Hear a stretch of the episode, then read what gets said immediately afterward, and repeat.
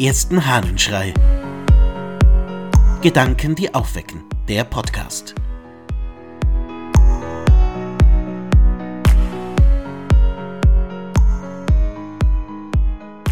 Veränderung ist möglich.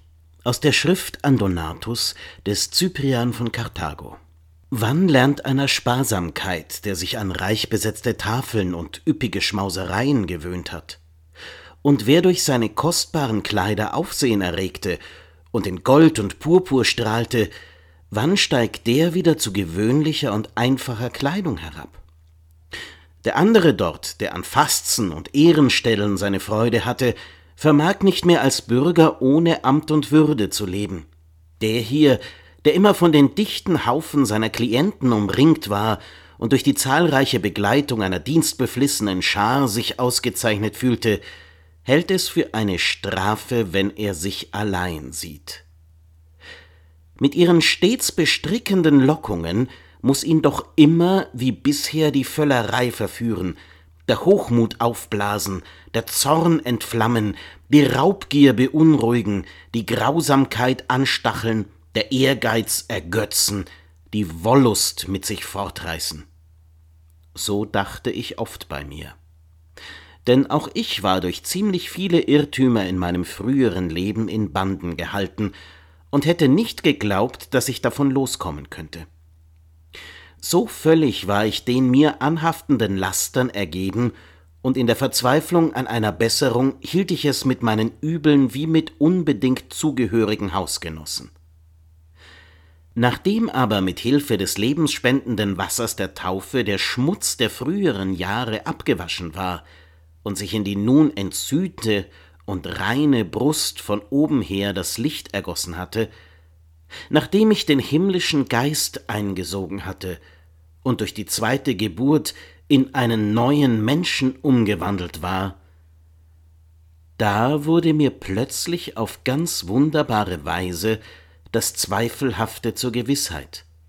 Das Verschlossene lag offen, das Dunkel lichtete sich, als leicht stellte sich dar, was früher schwierig erschien. Und ausführbar wurde das, was zuvor als unmöglich galt.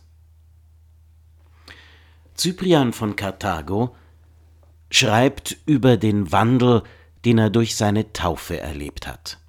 Und er beschreibt vorher, wie sehr Menschen in dem, was sie leben und erleben, gefangen sein können. Nun sind wir alle, oder zumindest die meisten von uns schon als kleine Kinder getauft worden, und die Umwandlung, die Cyprian beschreibt, haben wir wahrscheinlich durch die Taufe nicht erlebt. Aber ich glaube, wir kennen das Gefühl, dass Menschen, dass wir in Gewohnheiten gefangen sind, dass wir meinen, bestimmte Dinge gar nicht ablegen zu können, auch wenn wir merken, dass sie nicht gut für uns sind. Die Erfahrung des Cyprian aber lehrt, es ist möglich. Veränderung ist immer möglich, und gerade ohne das, was so wunderbar und groß erscheint, die Ehren, der Reichtum, die Möglichkeiten, ohne das ist auch ein Leben möglich, ein leichteres und einfacheres. Ich glaube, es braucht nicht noch einmal die Taufe. Das ist doch gar nicht möglich. Aber es ist möglich, den Gedanken der Taufe umzusetzen. Also, wie Cyprian zu sagen, ich werde jetzt ein neuer Mensch. Bestimmte Dinge, die mein Leben bisher in einer gewissen Weise beeinflusst und vielleicht schwierig gemacht haben, kann ich zur Seite lassen. Ich kann jemand werden, der sich verändert.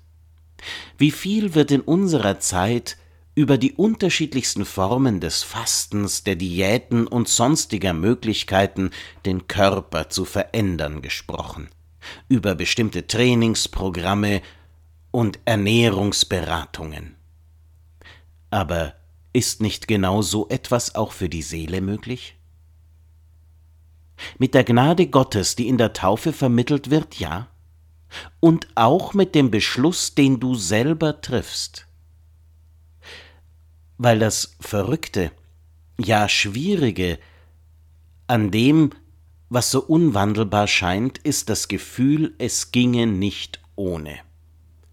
So vieles in unserem Leben erscheint uns so wichtig und unveränderbar, erscheint uns so, als ob wir es unbedingt bräuchten, um leben zu können. Aber tatsächlich können wir eine Diät in diesen Dingen halten, können wir uns verändern, können wir neu geboren werden als Menschen, die das Alte ablegen. Und ich glaube, es ist sinnvoll, sich einmal Gedanken darüber zu machen, was in unserem Leben verschwinden kann, wo wir an etwas gebunden sind, was uns nicht gut tut, und wie wir das loswerden können. Vielleicht ist das ein Gedanke für heute, ein kleiner Moment in deinem Leben, in dem du genau darüber nachdenkst. Ich wünsche dir einen freimachenden Tag. Dein Ludwig Waldmüller